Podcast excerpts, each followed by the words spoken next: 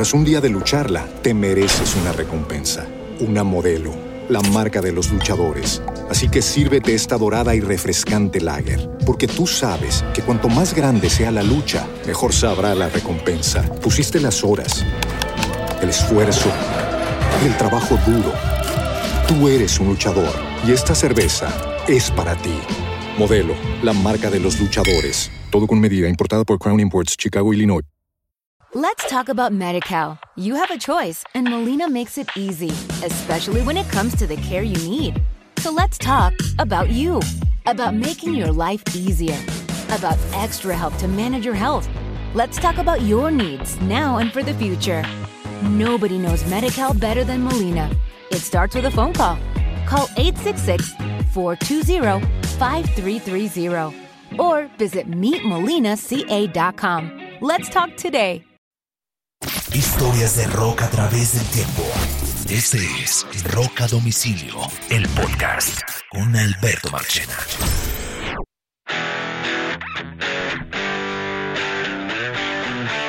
Bienvenidos a un nuevo episodio de Rock a Domicilio, el podcast. Estas son historias de rock a través del tiempo. Saludos a todos, los acompañamos Carlos Oñoro, quien les habla Alberto Marchena. Este podcast, como saben, está disponible en todas las plataformas de podcast: Spotify, Apple Podcasts, Amazon, Google, Deezer y Speaker. Hay más de mil episodios disponibles. Y este es el tercer año de este podcast. Ya vamos camino al cuarto año del podcast. Y recuerden que nos pueden conseguir en redes como Instagram, Facebook y en nuestro propio canal de YouTube como Rock a Domicilio Podcast. Nuestras redes personales, Carlos Oñoro y la mía en particular, Marchena JR. Saludos a todos en todos los países del planeta que nos oyen. Todos, México, Argentina, Chile, Ecuador, Perú, um, Estados Unidos, para todos, gracias por oírnos. Hoy tenemos un lindo episodio, muy bonito episodio, Oñoro. Bienvenido, entre otras cosas, ¿cómo vamos? Hola, ¿Bien? Mache. Muy bien. ¿Y tú? Un abrazo para todos. Bien, eh, este episodio está bonito, ñoro. Me lo encontré en las redes, eh, en un artículo y lo complementé un tris. Y es que eh, mucho se ha hablado de esto últimamente y, y- y vale la pena traerlo hoy porque son los 20 artistas que hoy en día se encuentran activos, girando, pero tienen más de 10 años de no sacar ningún disco. O sea, activos, girando. No, esto no cuentan los, los artistas que, Los que que ya están retirados o separados, sino los que realmente están girando activamente y tienen giras que andan andando, que andan funcionando, pero, a ver, una cancioncita por ahí que otra, pero nada de un disco. Nada, nada, absolutamente nada de un disco. Eso lo hemos hablado porque estos son artistas que de alguna manera, Oñoro, tienen un catálogo tan poderoso que realmente no necesitan eh, sacar discos nuevos. Su catálogo es tan grande que les permite eh, eh, girar y girar. O en el caso de unos, sus discos que publicaron, a pesar de ser pocos, son tan poderosos que los ha mantenido girando durante muchos años. Sí, sí. Hay, hay también otra forma de verlo, que su catálogo inicial es tan bueno que arriesgarse a sacar algo por debajo del nivel puede dañar el catálogo como tal, ¿no? Hay Claro. artistas que son muy exigentes en cuanto a eso, que solamente cuando están seguros de tener una obra similar a la que hicieron, pues la sacan. Y pues obviamente Eso todos le los pasa- artistas tienen un momento, ¿no? Eso le pasa a ciertas bandas. Hay otras que les Sí. importa y saben que nunca van a poder superar, y ya lo hablaremos a medida que vayamos a- con los artistas. Hay, hay, hay bandas que saben que no van a superar sus grandes momentos. Eh, eh, o- o los Rolling Stones sacan un disco hoy en día. Eh, el último álbum de los Rolling Stones fue un álbum de covers de blues eh, en el 2016, si no me equivoco. Ellos saben que ese disco no va a tener el impacto de sus grandes discos, pero sin embargo lo publican. O sea, el A Bigger Band fue el último álbum de estudio de material propio de ellos. Sí, y saben pegaron como dos o tres canciones las que no, que no supera realmente sus grandes títulos como el Exile on the Mainstream o, o- o cualquiera de esos grandes discos, pero siguen publicando y siguen sacando material activo. Eso es em, McCartney, eh, millones de artistas. Eh, no les importa publicar discos independientemente que sean, que estén por debajo del nivel del éxito que otros. Pero hay otros que sí, que les afecta. Y sobre todo por una cosa, señor yo es que hoy en día, salvo a los que tienen contratos muy cómodos con las discográficas, que ya realmente son muy pocos, la mayoría de estos artistas eh, autofinancian sus discos y los publican ellos mismos y utilizan de pronto a las disqueras solo como distribuidoras. Entonces el peso de la grabación y el marketing cae sobre ellos. Entonces les parece desgastante claro. Eh, creativamente, número uno, económicamente, eh, publicar un disco para que lo salgan a rodar y que la gente solo quiera oír una, dos o tres canciones en el mejor de los casos en sus giras, ¿no? Sobre todo, Marche, que siempre, siempre para poder estar en los medios al mismo tiempo, en todas partes, se necesita mucho poder y pues digamos que las grandes disqueras tienen una estructura por donde pasan cientos de artistas durante muchos años y es muy fácil ubicar a un gran artista con un gran disco y, darle un empuje. Eh, eh, hacer eso, no, importa el dinero que tenga, hacer, lograr eso es bastante complicado. Tiene que ser un artista de mucho nicho, ¿no? Y además otra cosa, Oñoro, y es que cuando estos artistas clásicos publican discos nuevos, ya realmente ni siquiera es un tema de dinero ni de marketing, sino que no tienen medios que transmitan sus canciones. Los Rolling Stones sacan un disco nuevo y ¿cuántas emisoras en el mundo suenan la nueva canción de los Stones? Póngase a pensar. Bueno, pero, en, en, BBC One, que es la emisora, bueno, top en no suena porque ya es un artista bastante viejo, entonces lo suenan. En las emisoras de rock clásico en Estados Unidos no suenan porque las emisoras de rock clásico solo suenan éxitos clásicos, no las canciones nuevas de un artista. O sea, esa emisora suena Ozzy Osbourne y Metallica, pero si Metallica y Ozzy Osbourne sacan una canción nueva, esas radios no la suenan. Entonces, ya son muy pocas medios, por así decir, donde puedan transmitir su música. Los canales de video, pues prácticamente no existen. Y pues esos videos. El canal de video es YouTube, ¿no? Sí, el canal de video es YouTube, pero para que en YouTube rote, pues no depende de que nadie lo programe, sino del pulmón de marketing que usted le meta a esa canción. Aunque ahora que hablas de los videos, yo te digo una cosa, el disco nuevo de Ozzy Osbourne, eh, yo tengo que confesar, por ejemplo, que hay una canción que se llama One of Those Days, que yo, yo creo que la he escuchado más que cualquier canción de Ozzy en los últimos días. Claro, porque ya depende de cada uno, ya depende del gusto de cada uno, pero para la mayoría de la gente, cuando va a un show, pues lo que quiere ir a ver es Crazy Train y los clásicos. A ver, hay siempre personas que se salen del molde. Usted es uno de ellos. A mí me pasa. Yo este año me fui a ver a Tears for Fears en concierto y yo me conozco. Y a pesar que yo quería oír el catálogo clásico de Tears for Fears, también estaba súper enganchado con el disco nuevo que habían sacado este año, que para mí es uno de los mejores discos. Y me lo sabía de memoria todo el disco. Lo había comprado en vinilo y todo. Y cuando lo fui a ver, el grupo, ya yo me sabía el set list y me gustaba el show, no solo porque tocaban los clásicos, que los tocaban casi todos, sino porque me tocaban cuatro o cinco canciones del disco nuevo que me gustaban. Pero yo soy la minoría. La gente cuando vio, cuando va a ir a ver a Artist Monkeys esta semana en Bogotá y en Sudamérica, que ya lo están viendo, si Artist Monkeys hace el solo show de las canciones nuevas, del disco nuevo, del The Card, la gente se aburre, porque la gente quiere también oír los clásicos. Entonces, eh, es, una, es, una coyuntura súper complicada, ¿cierto? Digamos. Para cerrar este tema y entrar a la lista, una, ¿algo más que agregar a esta, a, esta introducción que hemos dado? Pues, pues Machera, yo creo que una, una, una manera de verlo es todo, todo artista tiene una, una explosión al principio de su carrera, tiene mucho que decir y con el tiempo pues las cosas van cambiando dependiendo pues de, la situación y, del talento, ¿no? Y hay veces que por A o B se presenta que el artista se hace generacional, pero es un desafío el nuevo material. De acuerdo. Y después su sonido y su música hace parte de una generación. Vamos a arrancar con. Son 20, así que hay que darle camino a esto. El primero Curiosamente, anoche me desvelé, me acosté, estaba muy cansado y me acosté a dormir muy temprano. Y a las dos y media de la mañana me levanté. Em, me levanté y para mí eran como si fueran ya como las 7 o 6 de la mañana. Te levantaste hoy a las 2. Hoy a las 2 de la mañana. Ah, me ha pasado estos días, ¿sabes? Sí, pero no fue que me dormí muy temprano, yo no hago eso, yo me duermo muy tarde.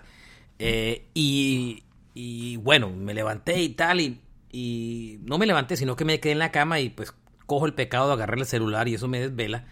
Y empecé, y Billy Joel tocaba en estos días en Miami. Eh, muchos artistas como estos que se vienen a pasar el invierno aquí en sus propiedades en la Florida, hacen shows en el Hard Rock Café, en el Seminola, pues porque se ganan una plata ahí chévere y simplemente es ir de su casa al, sitio. Gratis eh, las vacaciones. Y anoche, ¡pum! Billy Joel ya estaba anunciado el concierto, las boletas estaban caras, pero de esas cosas que me metí a una aplicación que donde la gente revende boletas y conseguí una boleta en un tremendo sitio por un muy buen precio. Y anoche terminé comprándome una boleta para el concierto de Billy Joel de finales de enero del año que viene y hasta me compré una camiseta. Entonces, este es el primero. Este es el primer ejemplo, Oñoro, de un artista que activo, girando, sin parar, porque adicionalmente Bill Joel este año 2023 está haciendo su famosa residencia donde toca dos, tres conciertos por mes en el Madison Square Garden, gira por Estados Unidos, va a ser una gira con Stevie Nicks, pero Billy Joel tiene no 10, porque aquí son los de, que tienen más de 10 años sin publicar un disco. Billy Joel tiene 29 años de no publicar un disco. Pero y le voy a contarle. Sí, yo le voy a contar la historia. La historia fue muy particular porque es uno de mis cantantes favoritos. Tengo todos sus discos. Y cuando él sacó el disco River of Dreams del año 93, eh, ese disco fue exitoso, nominado al Grammy, eh, inclusive yo fui a cubrir esa ceremonia de los Grammys con Tito López, me acuerdo, y se equivocaron, fui el día que estaban ensayando a recabar las credenciales y a ubicar los equipos para la transmisión del día antes, esa época en que uno transmitía los Grammys, y se equivocaron y me dieron un un sticker no de medios, sino me dieron un, sticker de, de staff backstage. y cuando yo le digo, me asomo por una cortina y le digo, Tito, ese que está tocando atrás es Billy Joel. Y em, aquí me salgo para contar la anécdota porque es bonita. Tito, no, no, venga, para que no, no, no, no, sígueme, sígueme. Y nos metimos y era un momento donde estaba Billy Joel tocando en el piano, Sting estaba próximo a ensayar, Bruce Springsteen estaba sentado esperando también para ensayar. Y Billy Joel se sienta en el piano, año 94 era eso, y empieza a tocar su canción River of Dreams. Y cuando ya la termina de ensayar, empieza a tomar el pelo y empieza a cantar como Sting, imitando Sting. Y después empieza a cantar como Bruce Springsteen. Y era Springsteen cagado de la risa, Sting toteado de la risa, todo el mundo muerto de la risa con lo que estaba haciendo Billy Joel. Y yo sentadito al lado que no me quería mover y dije que no se pillen que somos un medio. Tito saca una grabadorcita porque eran épocas de grabadora de mini cassette y tal. Grábate este ensayo que estos manes y grabamos el ensayo y eso lo pasamos después a la radio. Después disimuladamente nos salimos, pero llegó un momento en que teníamos a yo tenía a dos puestos míos, a Springsteen, a Sting, o sea, todo el mundo pensaba que uno era como del staff de alguno de los artistas. Entonces, me acuerdo exactamente, ese fue el último álbum de estudio que hizo eh, eh, Billy Joel en el 93, exitoso. Pero el tipo dijo, creativamente ya con, pasaron los años y no publicaba nada nuevo, nada nuevo, nada nuevo. Y un día en una entrevista dijo, miren, no voy a volver a publicar nada más porque no siento que, que mi creatividad hoy en día iguale a lo que hice en el pasado. Hizo un álbum de música clásica porque él es un disco, él, es un artista formado en la música clásica. Con eso cerró su discografía. Sí, digamos que, que fue la del 2001, pero realmente como estudio cuenta el álbum River of Dreams del 93 y de ahí desapareció. Elton John lo ha insultado y le ha dicho que es un cobarde, que no se atreve a hacer, porque ambos eran muy amigos y salieron de gira juntos, una, una gira que se llamaba Dos Pianos, imagínense. Billy Joel y Elton John, cada uno cantando sus canciones, y había un momento en que Billy Joel cantaba las de Elton John y Elton John las de Billy Joel. Imagínense ese sueño. Oye, pero pero eso es verdad, desde el 70 más o menos, ¿no? El primer disco es el 70, del 70 al 90 y pico, ahí hay 20 años. El hombre, el hombre decía, eh, hay gente que me pregunta y me dice que si es porque me da pereza. Eh, y el tipo dice, no, es simplemente porque ya yo dije lo que tenía que decir. Y tiene unos álbumes preciosos. Sí. Y, y, y, puede hacer los shows que quiera. Y, las, inclusive las canciones que, que, no, que no fueron singles de sus álbumes, canciones como Viena, Zanzibar, las toca en los conciertos y la gente se enloquece porque ya son incluso de culto a pesar de no ser sencillos. Es que Marche, este es uno de los artistas que desde la primera canción hasta la última es un álbum y pues obviamente hay algunas canciones hechas para la radio sencillos, directos, pero el resto siempre tengo en la mente New York State of Mind. Mm. Eso no es un sencillo. Sí, es un sencillo, fue sencillo. Fue sencillo. Sí, claro. Llegó hasta el puesto 8 de listas. Eh, um, es una gran canción, es un gran, es un gran artista, perdón. Sí. Y, pero, pero dijo, no, yo creativamente no, no, no llego a eso. La gente sigue soñando año tras año que Billy Joel eh, graba un disco nuevo. Y no, Billy Joel ya es un tipo de setenta y pico de años y entre otras cosas es papá de una niña como de tres años porque se ha casado como 70 veces. Y, y, no dijo, no, yo giraré y seguiré haciendo conciertos y este año no para. Eh, sigue haciendo todos los shows del mundo, pero no va, tiene 73 años, imagínese. Pero dice que él no va a sacar ningún disco de estudio más. 29 años, gira sin parar y no necesita disco de estudio. Así es. Y el hombre tiene una fábrica de motos clásicas, ¿no? Sí, de todo eso, tiene de todo. bueno, el siguiente de la lista es Motley Crue. El último álbum de Motley Crue se publicó en álbum de estudio completo fue el Saint of Los Angeles, que se publicó en el 2008, 14 años. Y lo último, lo siguiente que hicieron fue la banda sonora de The Dirt, que eran éxitos clásicos y, tres y eran tres canciones nuevas. No vale porque no es un disco completo. Oye, Marchena, pero estos manes han debido cerrar el chuzo antes de Billy Joel. Es probable, pero es probable Motley porque Crue es porque hasta el Dr. Feelgood. ¿Hasta el qué? ¿Hasta el Dr. Feelgood? Sí, claro. 92, no, 91, no, no, 90. No, no, yo creo que sí es hasta el Dr. Feelgood.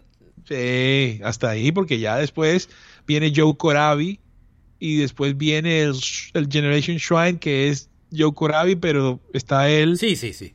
el último disco de ellos, bueno, fue en el 89, Dr. Feelgood. Del resto ya es para fanáticos y patinadera. Ahí se cierra su ciclo creativo. Tiene una que otra canción por ahí, no podemos decir que, no, pero, pero digamos, si ellos se hubieran retirado en ese momento, pues. Ahora. Lo mismo. 20, 14 años Motley Crue de no publicar un disco nuevo y acaban de hacer una gira brutal que ahora se extiende por Sudamérica y por Europa. Ay, no van a parar. No van a parar, pero ahí hay una pregunta. ¿Será que John Five los convence de regresar al estudio siendo un gran guitarrista, un buen compositor y, de pronto se les ocurre grabar, eso puede llegar a pasar, ¿no? Marchena, si no lo ha hecho Guns N' Roses, que está más en deuda. Sí, pero Motley Crue no es tan perfeccionista, a diferencia de Axel Rose. ¿Sí ve? Entonces, yo creo que... Lo que pasa es que estos madres, las experiencias que han tenido, como te digo, yo, yo en mi opinión, y esto no es algo que, que, sea eh, negativo respecto de la banda. Para mí, su obra cumbre es del 81 al 89. y ahí hay los palos que usted quiera. Lo que pasa es que muchos grupos todavía graban material nuevo porque hay artistas que no, no conciben vivir sin grabar música nueva. Tras un día de lucharla, te mereces una recompensa, una modelo la marca de los luchadores. Así que sírvete esta dorada y refrescante lager, porque tú sabes que cuanto más grande sea la lucha, mejor sabrá la recompensa. Pusiste las horas, el esfuerzo, el trabajo duro. Tú eres un luchador y esta cerveza es para ti. Modelo, la marca de los luchadores. Todo con medida, importada por Crown Imports, Chicago, Illinois. Let's talk about MediCal. You have a choice, and Molina makes it easy, especially when it comes to the care you need.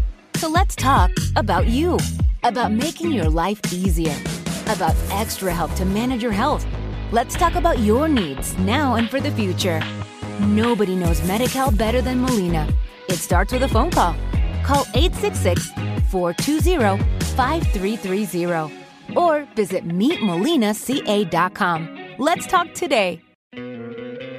¿No te encantaría tener 100 dólares extra en tu bolsillo? Haz que un experto bilingüe de TurboTax declare tus impuestos para el 31 de marzo y obtén 100 dólares de vuelta al instante. Porque no importa cuáles hayan sido tus logros del año pasado, TurboTax hace que cuenten. Obtén 100 dólares de vuelta y tus impuestos con 100% de precisión, solo con Intuit TurboTax. Debes declarar para el 31 de marzo. Crédito solo aplicable al costo de la presentación federal con TurboTax Full Service. Oferta sujeta a cambios o cancelación en cualquier momento. Que no solamente disfrutan el hecho de salir a girar. Hay artistas que disfrutan ir al estudio y lanzar su material independientemente que sea exitoso o no. Y Motley Crue siempre va a encontrar una disquera que le publique el disco. Así le vaya bien o mal. Todo el mundo dice, tengo un álbum de Motley Crue. A alguna disquera le va a echar mano. Entonces, nunca va a faltar a estos grupos, eh, digamos que gente que les quiera distribuir sus discos, porque son, son artistas pues importantes. Pero bueno, 14 años girando y no publican un disco nuevo los Motley Crue. ¿Hay posibilidad? Sí. ¿En Billy Joel hay posibilidad? No creo. En Motley Crue que saquen algo nuevo, pueda que, con la llegada de John Five se animen. Oñoro, tercero de la lista, Aerosmith. El último álbum de Aerosmith malo, malo, lo, más malo de toda su carrera. Music for Another Dimension, publicado hace exactamente 10 años. Malo, malo. Ese disco no tenía ni una canción que valiera la pena. Seguramente usted dirá que, ese disco malo, no pegó nada, fracaso en ventas. Y ese disco Music from Another Dimension es del 2012, pero la última vez antes de eso que ellos tuvieron un disco de música original fue en el 2001. Estamos hablando que... No, el 2012 es de música original. correcto, pero digo, o sea, han pasado 20 años, perdón, 10 años, pero tuvieron que pasar 10 años desde Just Push Play, 11 años, para que ellos sacaran ese disco de Music from Another Dimension. Ellos, lo que pasa es que a ellos les fue tan bien con, uh, con I Don't Wanna Miss a Thing, fueron, llegaron tan alto que eh, eso, eso hizo como una sombra en su carrera. No, no, no podían subir más de ahí. Aaron Buenavista siguió con Josh Push Play, que fue cuando yo los entrevisté. y hasta disco, bueno, tuvo sus canciones Jaded y Pink y todo eso, y hasta ahí llegaron. El siguiente fue el disco de los covers de blues. Pues no pasó nada. eso es una, es una apuesta, eso es una apuesta chévere, porque ahí no tenían ellos eh, ninguna obligación de, inventar el agua tibia, simplemente estas son estas influencias y tal. Y, Pero el Music from Another Dimension, terrible. En estos días hablaba Brad Whitford y decía que es muy difícil que ellos se logren a meter al estudio, de poner de acuerdo a todo el mundo para meter en el estudio. Eh, imagínense lo que debe ser meter esa banda al estudio pero, pero, pero además están mayores. Ahora, la ventaja que tienen es que Steven Tyler sigue cantando brutalmente. Eh, y eso es una ventaja. Eso es lo que mantiene viva la esperanza de un nuevo disco de Aerosmith. Pero nadie habla de un disco de Aerosmith. Eso, eh, y le aseguro que no, es, no está ni en grabación, ni en preproducción, nada. Eh, Marche, pienso que ahí el problema es de de composición, de, la magia esa de las canciones. Tal vez eh, yo lo que yo lo que haría es sin que nadie se enterara contratar un pool de compositores que me dieran canciones. Y, ya había gente que le estaba componiendo. Acuérdese que en esa entrevista que yo voy a rescatar y la voy a volver a publicar, hay un momento en que Steven Tyler se molesta conmigo porque yo le digo, ¿qué pasó con ustedes que no volvieron a componer sus propias baladas, sino que alguien más las compone? Y Steven Tyler se me para y me dice, ¿cómo me vas a decir eso? Yo, el compositor de Dream On. Y yo, ¿sí? Eh, sí, pero eso fue hace 40 años. Pero eso fue hace 20 años. Yo le dije, las últimas canciones, baladas exitosas de ustedes, ustedes no las han compuesto. Y le dije, I Don't Wanna Miss a Scene, eh, Holding My Soul y del disco nuevo, que era el que yo le estaba entrevistando, el Just Push Play, la balada se llamaba Fly Away From Here y tampoco era de ellos. Entonces, esa historia creo que la ha contado en otro podcast. Steven Tyler se queda como, como paralizado, voltea a Joe Perry y le dice, eh, toda la banda enfrente, los ejecutivos de Sony una izquierda haciendo una cara que me querían matar. Y Joe Perry, eh, Steven Tyler voltea y le dice Joe Perry, That's true, Joe. Nosotros hemos, no hemos escrito ninguna balada y Joe Perry se queda como pensando y dice, no. y él voltea, oh man, sorry, no sé qué. Oh sí, no sé, ya escribiremos una y tal, no sé qué y tal. Pero el tipo se... se, ahora yo la pregunta la tenía craneada y la guardé para el final porque sabía que se podían molestar. Tras un día de lucharla, te mereces una recompensa, una modelo, la marca de los luchadores. Así que sírvete esta dorada y refrescante lager, porque tú sabes que cuanto más grande sea la lucha, mejor sabrá la recompensa. Pusiste las horas, el esfuerzo, el trabajo duro. Tú eres un luchador y esta cerveza es para ti. Modelo, la marca de los luchadores. Todo con medida, importada por Crown Imports, Chicago, Illinois. With Lucky Land slots, you can get lucky just about anywhere. This is your captain speaking. Uh, we've got clear runway and the weather's fine, but we're just going to circle up here a while and uh, get lucky. No, no, nothing like that. It's just these cash prizes add up quick. So I suggest you sit back, keep your tray table upright, and start getting lucky. Play for free at LuckyLandSlots.com. Are you feeling lucky? No purchase necessary. Void where prohibited by law. 18 plus terms and conditions apply. See website for details. With Lucky Land slots, you can get lucky just about anywhere. Dearly beloved, we are gathered here today to. Has anyone seen the bride and groom? Sorry, sorry, we're here. We were getting lucky in the limo and we lost track of time. No, Lucky Land Casino, with cash prizes that add up quicker than a guest registry. In that case, I pronounce you lucky. Play for free at LuckyLandSlots.com. Daily bonuses are waiting. No purchase necessary. Void where prohibited by law. 18 plus. Terms and conditions apply. See website for details. Pero bueno, pero después, nada, relax y me firmaron una guitarra y todo, que la debe tener algún oyente por ahí de la radio, pero, pero bueno. No esperen álbum de Aerosmith en todo caso por ahora, yo creo. No, no, no. No, no. CC Top es el cuarto de la lista, está girando. Pero Este ellos están a punto de sacar, ¿no? eh, sí, el, hoy estamos grabando el podcast el sábado. Mañana domingo tocan aquí en Pompano Beach, a una horita de donde yo estoy, con el integrante nuevo, con, eh, El eh, con Francis, que es el que, el, el que está tocando la- el, el bajo ahora, el que reemplazó a Dusty Hill, el bajista que murió en el 2021. Ellos, el último que sacaron fue un disco hace 10 años que se llamaba La Futura, lo produjo Rick Robin, un disco digamos que no tuvo mucho éxito, aunque están tocando una canción en la gira que se llama I Got Get I, I Got Pay o I Got Get Pay, algo así. Catch a Get Paid, sí. Yeah, exacto. Y, em, y tengo entendido que hay composiciones de Dusty Hill, el integrante que murió, el bajista, en el disco nuevo, aunque Francis también participaría. Entonces, ahí como que están terminando. eh, Billy Gibbons dijo que va a terminar de trabajar el, álbum eh, a comienzos del otro año cuando termine la gira que está haciendo con CC Top. No me animé a comprar tiquetes, nunca he visto a los CC porque me chequeé los comentarios de la gira y revisé los setlists. Están tocando, Oñoro, 14 canciones. Menos, o sea, están Poquito. tocando 65 minutos de show, o sea, una horita. Pero, pero ojo que depende en qué, en qué marco los estés viendo. ¿Este es un festival, Marchena, no, o son show solos? solo, show solo. Y Ya. están tocando Wow. un show de una hora. Y yo miré el setlist y dije, una hora, eso es casi nada. Y empecé a mirar el setlist y le falta una cantidad de canciones que a mí me gusta. Chips on Glasses, eh, bueno, una cantidad. Yo dije, "Ah". Y después me puse a ver los comentarios y la gente es, no, y lo fui a ver y que perdí la plata, solamente Mierda. tocaron una hora. Entonces, no me animé. Y por eso terminé comprando tiquete de Billy Joel anoche, porque me iba a ver a CC Top ¿Y cuándo es Billy Joel, Marche? eh, finales de enero, aquí en el Ah. Seminola. Pues que me encontré una boleta en muy buen precio, en un muy buen sitio. ¿Cuánto, Entonces, cuánto? eh, 150 dólares en las Bueno. 10 primeras filas. Con todo No incluido. joda. O sea, yo creo que alguien la compró por error y en este ¿Dónde sitio- es? ¿Dónde es? En Seminola.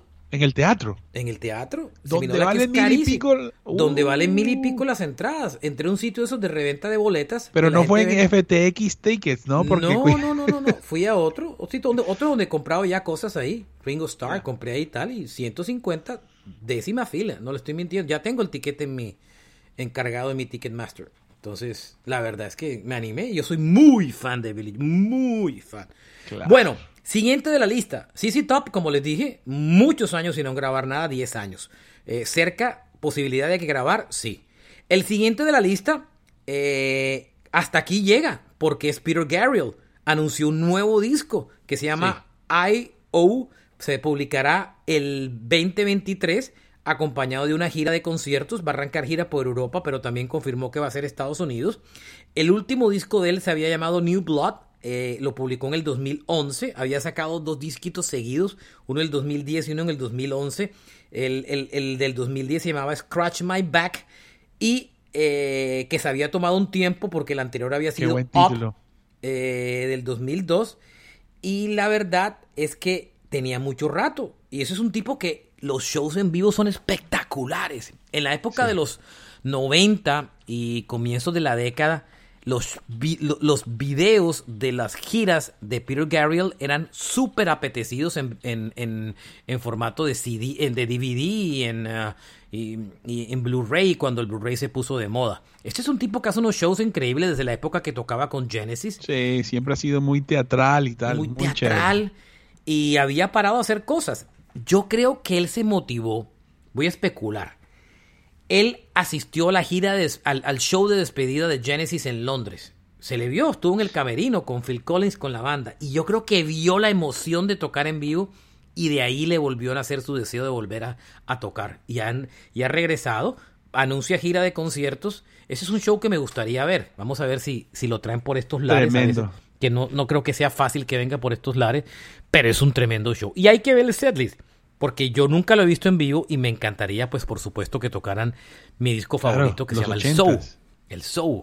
El de Sledgehammer, el de In Your Eyes, el de Don't Give Up. Ese es un discazo, uno de los mejores discos de los 80. 11 años, Peter Gabriel, pero ya hasta aquí llegó, porque en el 2023 viene con disco nuevo. Vamos al sexto de la lista y ya vamos por la- y vamos atrasados en este podcast, señor. Kiss. Kiss, Imagínate. Kiss, el último álbum de estudio que publicó se llamó El Monster en Sí. el 2012. Si no, ese no fue el que vendieron solo en Walmart. El disco eh, yo lo tengo en CD. Ah, no, mentira, ese no fue el de Walmart. Yo lo, yo lo, yo trabajaba en Universal en esa El época y en- Circus. no, Monster se llama el disco, del 2012. No está en streaming. Y yo lo publiqué en físico en Colombia en CD, con trabajar con Universal, imagínese fan de Kiss, lo publicamos, porque coincidía un poco como con las giras de conciertos. El disco no le fue mal, debutó en el puesto 3 de Billboard. Hay una canción de ese disco que ellos suelen tocar en los shows de vez en cuando, pero para que usted tenga una idea de lo regular que al final le fue a ese disco, es que si usted tengo entendido, mira las plataformas de streaming, hasta hace poco el disco no estaba. Y de, ah, no, ya está. Ahí No, está sí el está, Monster. sí está, Sí sí está, el del 2012. No, el que publicaron con, con Walmart es otro. Es otro. El que publicaron con Walmart es otro, que ese es el que creo que no está en streaming. Este disco toca una canción todavía en las giras que se llama Hell All Hallelujah. Que es del tocan- carajo. Que sí, es, animadita. Este la es un tocan. disco muy, muy retro de lo que hacían en los 80, 70s. Sí. Esa es la idea de ese Monster. Ese era un Monster con el lineup de hoy en día. Que creo, tengo entendido, inclusive que es de los pocos discos que ellos han grabado con, eh, con, con esa con, con la banda como, como hoy en día es. Son muy poquitos los que realmente han grabado con, eh, con el lineup de ahora. Creía que inclusive creo que es el, el, único. Ahora tengo un poco de duda. Pero bueno, y aquí tengo, espérame, aquí tengo la discografía y quiero asegurarme de esa historia, de que lo que estoy diciendo, ese es el último, a ver, a ver, Sí. quiero aclarar una cosita para no ir a patinar, si esto me ayuda. El que sacaron con Walmart fue el Sonic Boom, que yo lo tengo Sí, ahí. señor, en Es la mitad del Sonic Psycho Boom. Circus y este. Sí, Psycho Circus no. Psycho Circus lo publican después del Psycho Circus. 11 años después publican Sonic Boom. Exacto. que Entre, es con el Monster- de ahora. Sí. Y después sacan el Monster. Eh, es- después sacan el, eh, sacan el Monster. Ese es el disco. Ellos hacen dos discos con Eric Singer y Tommy Taylor. Y son esos dos. Sonic Boom no está en streaming. Em, Ese es el que no está. ese es el que no está. Monster sí está y es que el que se toca en una canción. El Sonic Boom le fue muy mal. Ese disco le fue pésimo. Pero ya esto está... Ahora, Kiss sigue girando. Ya hay rumores de que regresa otra vez a Sudamérica y a Colombia otra vez. Acaba de Olvídense salir de que- un crucero. Sí, acaban de salir un crucero y olvídense que ahora gira de los 50 años. Se, se comieron ese cuento que era la última vez. No le crean a ningún grupo que diga eso. Y, em, pero ya está clarísimo. Paul Stanley dijo, nosotros no vamos a grabar más discos. Ni un disco más. Es una perdedera de dinero y la gente no quiere oír esas canciones. La gente quiere oír las canciones cuando tenían todos 18, 19 años de edad. Así es nuestra audiencia. Entonces que nosotros no vamos a grabar. Cero. Pero chao, ellos, nada. ellos están diciendo eso hace muchos años, siempre a regañadientes sacaron lo que sacaron, tal vez eh, aprovechando esos negocios con las grandes superficies. Pero y eso tal, ya no pero ellos existe, hace señor. rato. Pero eso ya no va a volver a pasar más. Esos Sí. manes no graban más. Eso sí le pongo Mira la firma. No graban una- ni un disco más. Hay una coincidencia con los artistas que hoy estamos nombrando. eh, casi todos, lo último fue en el 2012. Sí, porque fue como el último patinón ahí de la... ¿Sí me entiende? Sí, sí, cómo ha cambiado todo. Sí. Steve Miller Band es el séptimo de la lista. Eh, clásico, grandioso, uno de los grupos más importantes. Eso es, usted prende una emisora de classic rock en Estados Unidos y suenan seis o siete canciones de Steve Miller Band. Para Colombia, la gente lo referencia por abracadabra, pero realmente su época de oro es la época de los qué años temazo. 70. Cierto. Y este man es neto americano, este no para de, de- de girar. Sigue girando. El año pasado giró por aquí. Quería ir a verlo, pero no sé por qué no pude. Y el último disco lo publicó en el año 2011. eh, Let Your Hair eh, Down. Había publicado dos discos seguidos, uno en el 2010 y uno en el 2011. Y eso es un clásico americano. Y tiene Sí. más de 11, tiene 11 años exacto que no publica un disco. El octavo de la lista, David Lee Roth. Mire esta historia. El último álbum de David Lee Roth que publicó fue a nivel personal fue el Diamond Dave del 2003. Malo ese disco. y publicó el de la- del 2012 que sí fue muy bueno con Van Halen que se fue a el A Different Kind of True. Uy, ese fue el ese último. es un discazo, eso es una obra discazo maestra. Que yo lo publiqué, me acuerdo, con Universal, discazo y importé la versión que tenía hasta un DVD y todo. Pero él a nivel solitario tiene 19 años que no hace nada.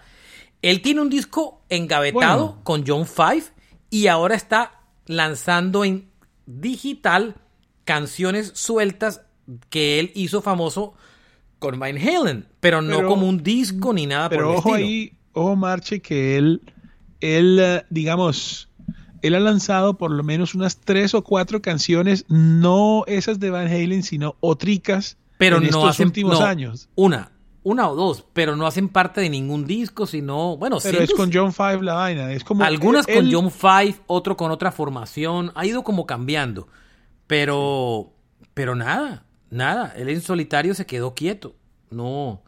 Y yo no creo que a nadie le interese un disco en solitario hoy en día de David Roth. No creo Oye, que. pero yo te digo una cosa, eh, esas canciones que publicó son muy, son muy íntimas, por decirlo de alguna razón, de alguna manera, pero tienen una, tienen un sabor muy chévere, Machena. Hay una que es como con- en caricaturas, uf, que esa canción está buenísima. Está la buenísima. compone con John Five. Pero, el sí, que hoy pero día es, el es- es otra onda totalmente, ¿no? Sí, sí, sí, de acuerdo. Pero desconectado.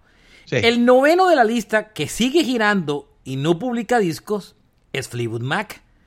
Mire, aquí sí me, me con todos los detalles. El último álbum de estudio que Fleetwood Mac publicó fue en el 2003. O sea, calcule, hace 19 años. Era el Say You Will. Ese disco fue muy exitoso. Llegó hasta el puesto 3 en Estados Unidos y tuvo varios sencillos, incluyendo una que se llama Peacemaker. Yo tengo el disco en vinilo discaso doble. Ese disco tenía una característica, era sin Christine McVie, la tecladista, que se había ido, a- que había abandonado la banda y se había ido a vivir eh, a una finca por allá en Escocia, alejada del mundo. Un pedazo de la creatividad de esa banda, ¿no? Sí, un pedazo importante. Después, ellos grabaron en el 2013 un EP que no salió en físico, sino en digital, y yo lo tengo en digital porque lo compré en Apple, un extended play que tenía cuatro canciones, pero que no se considera un álbum realmente. Y de ahí para adelante, Christine McVie regresó en el 2014 al grupo. Después votaron a Leslie Buckingham de la banda por una Mejor pelea con dicho. Stevie Nicks. Se trajeron a, a Mike Campbell de Tom Petty and the Heartbreakers y Neil Finn de Crowd House para reemplazarlo en una gira del 2018. Pero Buckingham no está girando con ellos, no Mm. está con ellos, ni y es el, es el, es el genio productor de ese grupo, es el que le da el sonido El famoso. sonido. Stevie Nicks es un genio, pero todo lo de Stevie Nicks con Fleetwood Mac se lo ha producido Leslie Buckingham en su mayoría. Y pues no está Qué en el grupo. tristeza. Entonces, Stevie la acabo de ver en gira. Em, va a arrancar gira el año que viene. Ahora, junto con Billy Joel, ya tiene como seis fechas por ahí. y no la veo, no la veo poniendo los ojos en Fleetwood Mac. Y tiene 74 años. O sea, posibilidades de un disco nuevo de Fleetwood Mac y sobre todo con Leslie, con Leslie Buckingham, no lo veo. No lo veo. No lo veo. No lo veo por las curvas. Inclusive, le voy a dar un detalle. Hace algunos años, en el 2017, Buckingham tenía un disco completamente listo para Fleetwood Mac. Y Stevie Nicks dijo, no, yo no quiero grabar. Y ese disco, y Christine McVie también tenía canciones. Entonces, porque acababa de regresar a la, banda, a la banda y tenía un disco listo. Entonces, como Stevie Nicks no quiso, Buckingham y Stevie Nicks se unieron y grabaron un disco que se llama Buckingham, que es que se llamaban eh, Buckingham McBee, lo publicaron y el disco era canciones que iban a ser publicadas como Fleetwood Mac, pero que Stevie Nicks no dejó publicar porque ella no tenía material. Oye, pero qué mala onda, qué mala onda. Ella es, yo la admiro mucho, pero ella es complicada. Oye, porque si hubieran hecho un billete y hubieran salido sus canciones, las de ella ahí y tal, pero bueno, lo que está pero lo que está pasando hoy en día es como parte del plan. Es ella la que está girando y es y ella está cantando los palos de ella con Fleetwood. Claro, la acabo de ver y toca sus canciones con Fleetwood. O sea que, Dios mío, qué peligro. Sí, sí. Bueno, 10 de la lista de los que tienen están activos girando y tienen más de 10 años sin, em, sin se publicar un disco. Poison. El último álbum de Poison fue el Poisoned del 2007, que fue un disco de covers y el último álbum de estudio con música original fue el Hollywood, Hollywood, del 2002. O sea, tienen 15 años que no publican nuevo material. Um, acaban de girar el Stadium Tour. Eh, es, es, parece que ya paran ahí porque Red Michael quiere hacer un festival que va a lanzar el año que viene. Y otra vez va a meter en el congelador a Poison como hasta el 2025. Pero yo me acuerdo haber oído a Eddie Trunk preguntándole a Brett Michael que si van a grabar un disco nuevo, dijo, no, no, no, no, no niego que de pronto grabemos una canción si encontramos una que valga la pena y que está a la altura de lo que hemos hecho. Si no, no, yo no me voy a desgastar grabando un álbum nuevo de Poison. Así. ¡Pum! Marche, es que, seamos sinceros, a mí me fascina Poison. Yo me imagino que a ti te gusta. Pero. Super fan. Yo creo en gran parte mi motivación por ir al Stadium Tour. En gran, yo tenía más ganas de ver a Poison que a Motley Crue. Y discúlpeme. Pero, pero Poison, Poison tiene cuatro discos. Del carajo, discos espectaculares. Yo creo que ni cuatro. Y el 93. Creo que tiene tres. Tres ah, bueno, hasta el Flesh and Blood dices Sí, porque el Natic Tongue no fue bueno. Fueron tres. Tiene, una, tiene un, par de canciones que son chéveres porque, porque en realidad eh, ahí meten unos elementos de, de gospel muy bacanos. El Look What the Cat Dragon In, el Open Up and Say Ah y el Flesh and Blood. Bye. Chao. Sí, ese es como el, grueso, sí, es verdad. Y entonces, digamos, ellos han cumplido, con, han seguido sacando, tienen cuatro discos en vivo, eh, tiene Marchena. Poison tiene ocho recopilas. Sí, recopila de baladas, recopila de todo. Dos cajas. Sí, sí, no, soy millones de versiones. Sí, no, Eso ya no van a grabar más. Bueno, onceavo de la lista, The Black Rose. El año pasado tuve el chance de verlos en vivo. Yo creo que si no fue el mejor, fue el segundo mejor concierto que me vi. El último álbum que publicaron se llamó Before the Flood Until the Freeze del 2009. Este grupo se ha, se ha acabado dos veces, se acabó, volvió y regresó, se acabó, volvió, regresó. Y mm, este año sacaron un EP de covers de canciones de los años 70 y Em, pareciese que uno de los integrantes dijo que estaban trabajando en material nuevo, pero no, están girando, están haciendo... Ellos iban a girar antes de la pandemia, tocó parar, cancelaron, volvieron a girar y siguen girando con el disco nuevo, incluso van para Sudamérica, no llegan a Colombia, van a Argentina, sí claro, van a Argentina, toquen tienen shows en Brasil y en Chile, si no me equivoco, eh, no van a Colombia, porque en Colombia no los conoce mucha gente, la verdad. Yo los amo furibundamente. Y, y nada, no sacan disco. Dice que viene un nuevo disco en el 2023. Así que esperemos. Esta es una banda marchena que, que su estilo y la voz es como ellos es como si fuera yo no siento que esta banda es tan original pero creo que es como que lo que resume cierto cierto rock sureño y, por la manera como ellos lo y muy hacen. Blusero. ¿Ah? Muy es una banda muy blusera. Y ante todo, el cantante Chris Robinson tiene una voz Es una estrella. Y además es una estrella. impresionante. Impresionante, Oñoro. Este, este, este- y además suenan en vivo, Oñoro. Se me Claro. encanta. Mira, ¿sabes qué pasa. Marchena? Yo creo que, que a ellos cuando se juntaron con Jimmy Page, ahí les pasó algo. Ahí le, le- algo le, Eso fue una cagada, Un ellos- muñequito, con, un muñequito con, con, con Ellos- y chao. Ellos hicieron una gira con Jimmy Page tocando clásicos de. Zeppelin. Y hasta ahí llegaron. Y hasta Esa ahí banda llegaron. llegó hasta ahí. Eso los, eso los acabó a ellos. Sí. Porque se terminaron siendo como la banda de respaldo de Page. Page los utilizó ahí para esa gira. La- inclusive yo tengo el disco que lo publicaron en CD. Pero Que para es mí una eso fue... maravilla. Sí, es una belleza, pero coincido en que ahí se pasmaron. Ahí Tocan como perfecto. Es que yo creo, Marchena, que esta es una banda que tiene algo similar a lo que le pasó a Greta Van Fleet, que el sonido y la, y la propuesta de sonora es más que su contenido de canciones. Es Sí, muy es- estándar la que... banda. Sí, pero hay una gran es- diferencia entre Black Sí, Crowes y claro. Greta Van Fleet. O sea, eh, Black Crowes es una banda lejísimos de mejor calidad. Ario Speedwagon es la 12. Em, Ya, estos manes hicieron lo que tenían que hacer. Ya, eso hicieron lo que hicieron. Sí. Eh, todo es una banda que está de los años. El, el primer álbum creo que lo publicaron a comienzos de los años como Ah, Marchena. 69, 70. Mira, es más, estos manes desde el disco donde está In My Dreams, ahí es lo último. Sí, claro, yo, ¿no? Pero cuando yo. ellos fueron a Colombia a tocar, ya, ya, ya, ya. Ya, sí. El último que grabaron fue en el 2009, fue un álbum de Navidad. No, no Soul Silent Night.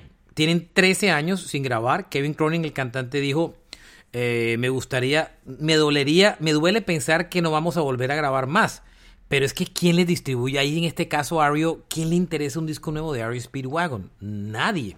Y la verdad es que yo los vi este año tocando y los amé porque yo ese grupo lo amo y lo adoro.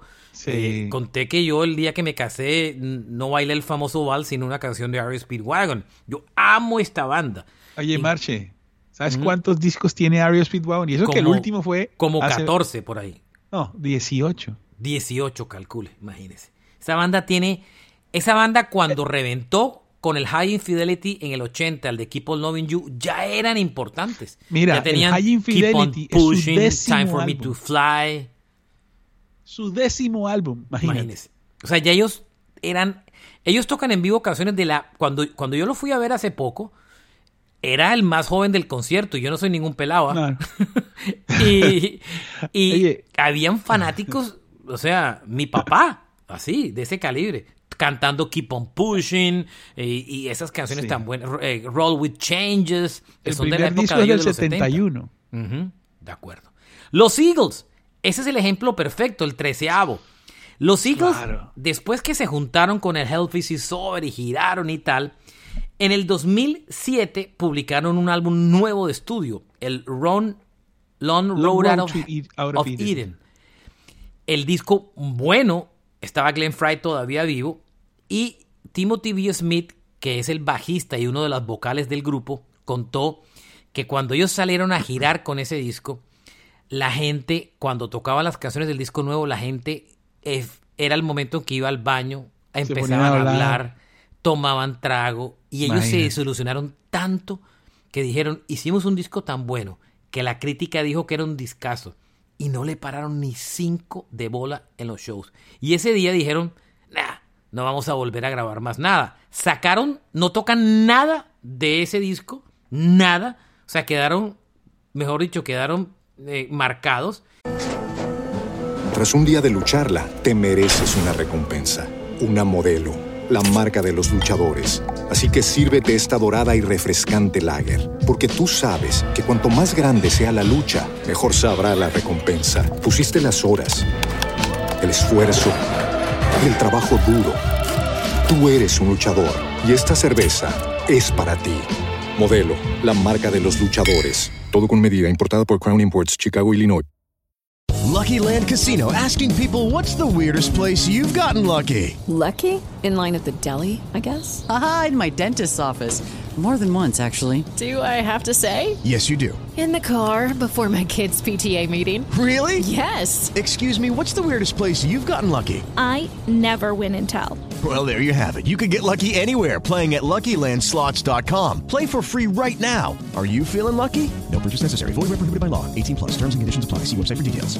It is Ryan here, and I have a question for you. What do you do when you win? Like, are you a fist pumper?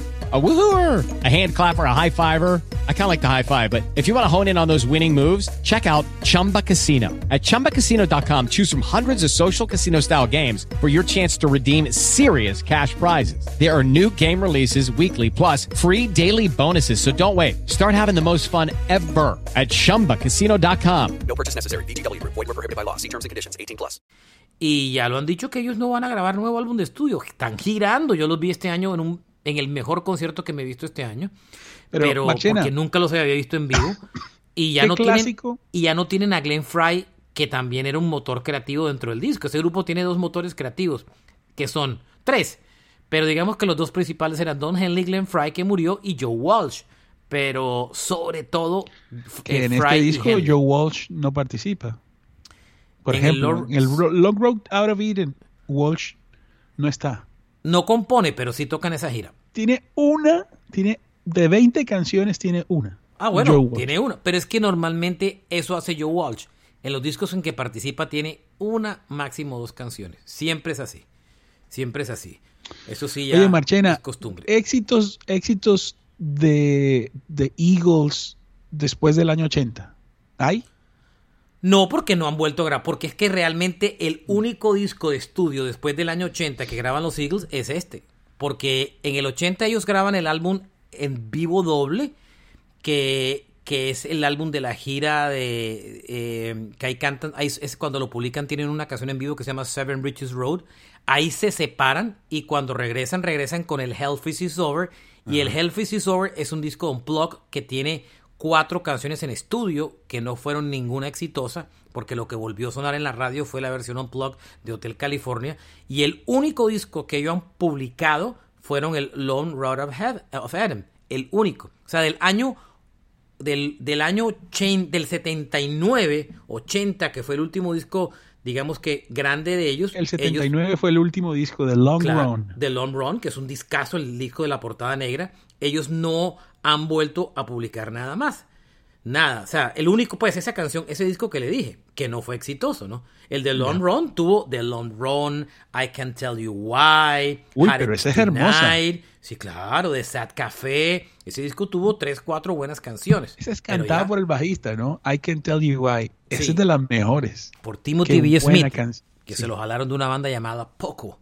Bueno, Eagles y Ada siguen ro- girando y no van a, ya lo han dicho, no vamos a grabar nada más porque la gente quiere oír los clásicos y tienen un catálogo tan bueno que pues, pues como que si ellos van a grabar algo, Don Henley saca un disco en solitario, ¿O- ¿sí ve? O Joe Walsh graba algo solo, Timothy B. Smith acaba de sacar Sí. este año un disco en solitario, solo. Entonces, como banda Sí, ya no tienen interés. Digamos que, Marche, eh, eh, Don Henley al solitario eh, es, es más de la mitad de, de The Eagles y en solitario tiene unas cosas muy chéveres. O sea que ahí hay una- un tema de dinero que no permite que la vaina funcione Sí. como The Eagles. No, es que ya no hay. Como Eagles no tiene. Eagles es una banda para girar y ganar billete. Y hacen un show precioso. No es como grupos que usted los va a ver y son todos eh, corporativos para tocar en vivo. O sea, perdónenme los fanáticos de Kiss, que usted ve que eso es ya un show repetido todos los días. Usted va a ver ese show de Eagles, que fue el que me lo vi comenzando el año. Tocan hay intermedio, tocan con una orquesta sin- sinfónica de 50, mm, de 50 músicos. No, eso es una cosa, una cosa brutal esa banda tocando en vivo. No, no, no, no, no, eso es... uh, ese, ese show me costó un billete la entrada, pero la pagué con un gusto increíble. A pesar de que no estaba Glenn Fry, usted dice, sale de ese show diciendo, ¡jue madre! ¡Qué bien! ¡Qué, cómo, qué, qué buen concierto! ¿Cómo le saqué plata a esta boleta? Jimmy Page es el siguiente de la lista. Pues Page y Plant, ¿no? Sí, aquí, eh, pero digamos que Page, Porque Page hizo varias cosas. Hizo su, su disco con David Coverdale, el Coverdale en Page. Hizo ese proyecto que se llamaba The Firm, ¿se acuerda? Con Paul Rogers como cantante. Sí. Y hizo un par de discos con dos o tres con Plan. El último que hizo fue del 88 con Robert Plant que se llamó Walking into Clarksdale. Clarksdale. Sí, Clarksdale. Marche, es que esto es, esto es una banda que ellos tenían, ¿no? No se querían llamar Led Zeppelin, entonces era Page Plant. Jimmy Page, eh, si tiene que grabar, tiene que grabar en otra, en, en- en otra banda, porque este man abandonó la gira, eh, ¿sabes? No, y él no quiere. como de y- pelea. no, Plan está girando. Y girando a la fin de semana Eso, tocó. todo pero el tiempo está tocando su bluegrass y ya no quiere tocar clásicos de Zeppelin porque la voz incluso no le da para eso. Entonces, eh, no, Sí. no cuenten con. No cuenten con él, Él- ahí. Yo pienso que él no quiere tocar con Jimmy. Es probable. Así, simple. Sí, sí, sí. No quiere, no, ya está, ya está metido en lo de él y le funciona y la gente le compra las bolsas. Yo lo fui a ver en, en solo y fue malísimo el show. De las cosas más, de las cosas que más me dolió en la vida. No por la- haber pagado la boleta, sino porque el show fue muy malo, muy malo, muy malo. Muy malo. Muy triste salir de ese show. Bueno, el 15 de los que tienen más de 10 años sin grabar un disco, Foreigner. Ahora, menos mal. Bueno. Lo último que sacó Foreigner se llamó Can't Slow Down del 2009, hace 15 años, pero es que hoy en día no hay ni un miembro original. Mick Jones sigue siendo el dueño de la banda y Mick Correcto. Jones tiene problemas de salud complicados y a veces sale y toca una y dos canciones ¿Qué con tiene el grupo. hombre, Marchi? Problemas cardíacos, una cardiopatía súper complicada. Y toca una o dos canciones en show que son muy importantes, pero este grupo que no tiene ningún original, ninguno, eh, porque algunos han muerto, otros ya están retirados. Luke Graham está tocando en estos días por aquí, junto con Kansas, un concertico por ahí, está registrando Qué solo. bueno. Sí, buenísimo, pero, pero, pero un poquito lejitos. Y no hay ningún original. Pero estos manes tocan, Oñoro, se tocan 150 shows al año. O sea, Claro, cada por el dos catálogo días. tan brutal. Sí, pero es que es una banda de covers. Eso no es Foreigner, eso es una banda de covers y tocan eh, hoy en, un esta- en, en- en fiestas privadas, eh, tocan en, En festivales. en festivales, tocan en tocan en, casinos y son un grupo que tiene Mick Jones para sacarle el plata porque tiene el nombre de Foreigner. Pero, pero a ver, ¿quién va a querer un disco nuevo de Foreigner donde no hay ninguno de los originales? no? Óyeme, en realidad el último disco de estos manes es Mr. Moonlight del, del 94, porque ese Can't Slow Down, Sí, ¿quién pero- cantará ahí? Pero ese es el que está, el que es cantante de ahora, el que canta ahora con Ah, la banda. Sí, sí, sí, sí, Que Luke Graham dijo que le imitaba, que, que él no le molesta, que el tipo canta bien, pero que le parece muy triste que le imite todo lo que él canta. 16 de la lista, hombre, invitado de lujo a este programa, Guns N' Roses. 13 años de no grabar un disco, el China's Democracy, 2008, 2009, me tocó editarlo, me acuerdo, ya he contado esa historia. Han grabado cancioncitas por ahí que quedaron de esas mismas sesiones, ahora retocadas por Slashy Duff, el Absurd y, y la otra que grabaron, el Hard School. Eh, lo último que grabaron todos juntos fue el cover de los Stones de Sympathy for the Devil del año 94 para la película esa de entrevista con un vampiro. Y que ahí estaban todavía todos los originales y de ahí para adelante ya no volvieron a grabar nunca más todos los que hoy en día giran. O sea que Slash siempre está diciendo que van a grabar. Yo no sé. Es que después de, de haberse gastado, de tener el disco más caro de la historia de la música y, de que haya salido medio, medio Sí, a mí me parece un gran disco, pero bueno, es cuestión de gusto. 18 años, complicado. Sí, pero, pero yo, o sea, yo me la pasé en una disquera soñando todos los días que iban a sacar un álbum de Guns N'. Roses. Y lo sacaron, menos mal. Pero, pero, Sí. pero a la gente no le gustó y a mí me pareció un discazo, pero bueno. Sí, sí, sí, estuvo bueno, pero... Pero 17 de la lista. Eh, algunos tal vez no lo conozcan, pero es un grande del rock, Steve Winwood. Sí, Um, claro. Tocó con Traffic, con Blind Fate, Spencer David Group. Y el último álbum que Una publicó. voz hermosa. Una voz hermosa, un maestro de los teclados. Sí, Me todo, sueño toda la vida verlo en vivo, pero hace rato no toca y está flaco. Óyeme. vi una foto de él y está flaquito, flaquito. La voz de él es como si fuera la de Eric Clapton, pero cantante. Es una cosa brutal. sí, sí, sí. Winwood. O sea, yo amo esos 74 discos. años tiene el hombre. Sí, está, la- está muy flaquito, está llevado. Y, y es un músico virtuoso, ¿Te impresionante. acuerdas de Valerie? Valerie, bueno, Higher Love. eh, oh, sí, señor. to- Talking- eh, todo lo que ha grabado. Es que él tuvo una época en los 80 que se volvió una superestrella. Una superestrella. It, nueve álbums. Sí, nueve no, no, no. álbums entre el 77 y el 2008. que fue el último. Y no ha vuelto a grabar nada. Él Nine giró. Lives. Y tiene nueve discos, él giró, pero tiene 14 años y un álbum nuevo. Otros legendarios, Liner Skinner, eh, sureños, que estaban así. Antes de la pandemia habían anunciado una gira de despedida. Acuérdense que ese grupo perdió la mitad de los integrantes en un accidente aéreo. Eh, al cantante, su hermano que tocaba en Stereo Special lo reemplazó. Y ellos grabaron una, ellos tenían una gira de, el último álbum grabaron en el 2012, pero ellos no paran de girar porque ellos tocan en casinos, donde, o sea, en, en- en cualquier, eh, o sea, si me entendieran, eh, tocan en cualquier fiesta que los invite. En el Y- bazar del colegio. En el bazar del colegio, ellos son los Vilma Palma gringos, eh, con todo el respeto por, por, por Skinner. O sea que Vilma, oye, pero Marchena, preguntémosle a Vilma Palma cómo está de sus finanzas. Sí, y entonces, eh, entonces ahí están, eh, y habían anunciado una gira de despedida antes de la pandemia. Después de la pandemia le cambiaron el nombre de la gira y ya no se van a despedir, siguen ahí rotando. Supuestamente estaban pensando grabar un disco nuevo, uno nunca sabe, pero bueno. No creo, no, no me imagino quién les compra un álbum nuevo de Lynyrd Skinner. Este son Oh, dos no, ejemplos. pero eso es una banda americana, Marchena. Pero no, que- pero no venden discos nuevos. La gente quiere comprar los clásicos, ¿no? Sweet Home Alabama, Free Bird, Simple Man. Oh, eso, Plan, sí, es- esa es una banda que sí, como tú lo has dicho, el- en, cada, en cada barrio puede tocar sin problema en Estados Unidos. Por favor. Race Against the Machine, el último Sí. álbum Renegade del 2000. Eh, que, que imagínense. casi que obligados, ¿no? Porque es de covers, ojo ahí, ¿no? Que es un disco muy bueno. Sí. Es un disco bueno. Es un Pero disco la- bueno. el último de música original es de Battle of Los Angeles. Que es un discazo. Sí, Pero de música original tienen 22 años y no grabar un solo disco, ¿no? imagínese. Y cierro el grupo con James Addiction, que el último álbum se llamó The Great Escape Artist, que fue publicado en el 2011. Y de ahí para adelante, nada. Este año estaban girando, pero por los problemas de salud de... Primero fueron problemas de salud de... mm, de ¿Cómo se llama el guitarrista? Eh, ayúdeme. Eh, Navarro, Dave sí, Navarro. Dave Navarro. Y después, al final, en la gira con Smashing Pumpkins, se enfermó eh, Perry Farrell. Yo los Claro alcancé a ver no en nos vivo. dijeron que era lo que tenía. No dijeron, yo los alcancé a ver. Menos mal, cuando fui al show alcancé a verlos los dos. Yo admiro mucho a James Addiction, es una de mis bandas favoritas. Y eh, está tocando con ellos el guitarrista de Queen of the Stone Age.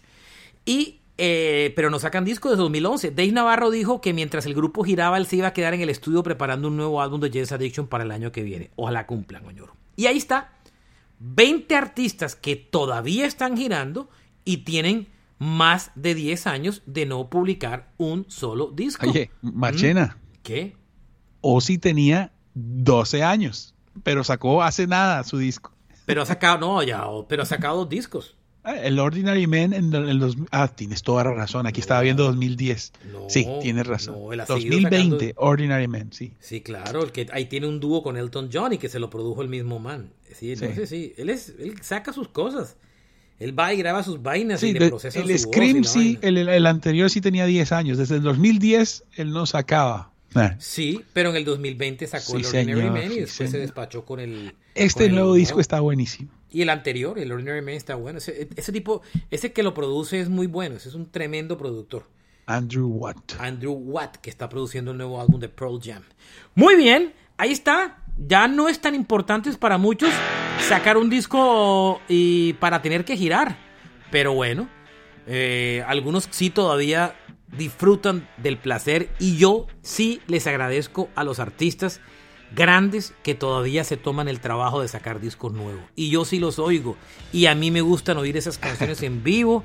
Y, y- usualmente, si es un grupo que me gusta, le compro un disco. Mañana Billy Joel me saca un disco nuevo de estudio y sin oírlo, lo compro. Sin oírlo, lo compro. Así, sin problema. Eh, pues porque uno es fan. Los Eagles me sacan un disco nuevo y sin oírlo lo compro. O ustedes me dicen que Guns N' Roses sacan un, disco nuevo y ustedes no lo compran sin oírlo. Yo lo compro sin oírlo porque soy fan y porque me importa, porque es que quiero oírlo. Marchena me está, Marchena me recuerda cuando tenía yo mi tiendita de discos hace 20 años o, o más, 25 y entonces los CDs venían sellados y entonces la gente quería oírlos y hermano sellado no yo si está sellado no lo puedo abrir. Sí. Fleetwood Mac me saca un disco nuevo allá voy y lo compro. Así no tenga Buckingham me dolería mucho pero bueno. Nos vamos gracias por oírnos. Carlos eh, teorías conspirativas Oñoro hoy no tuvo. Y no, quien les pero habla bueno es, eh, mi teoría conspirativa de hoy es FTX ah pero es que eso no tiene nada que ver con el programa Oñoro y quien les habla, Alberto Marchena, gracias por acompañarnos. Espero disfruten Pero este sí, el podcast. sitio de conciertos se llama así. Sí, sí, sí. Un abrazo para todos y, y um, sigan escuchando buena música y mejor rock, por favor. Sí, no compren criptomonedas, gracias.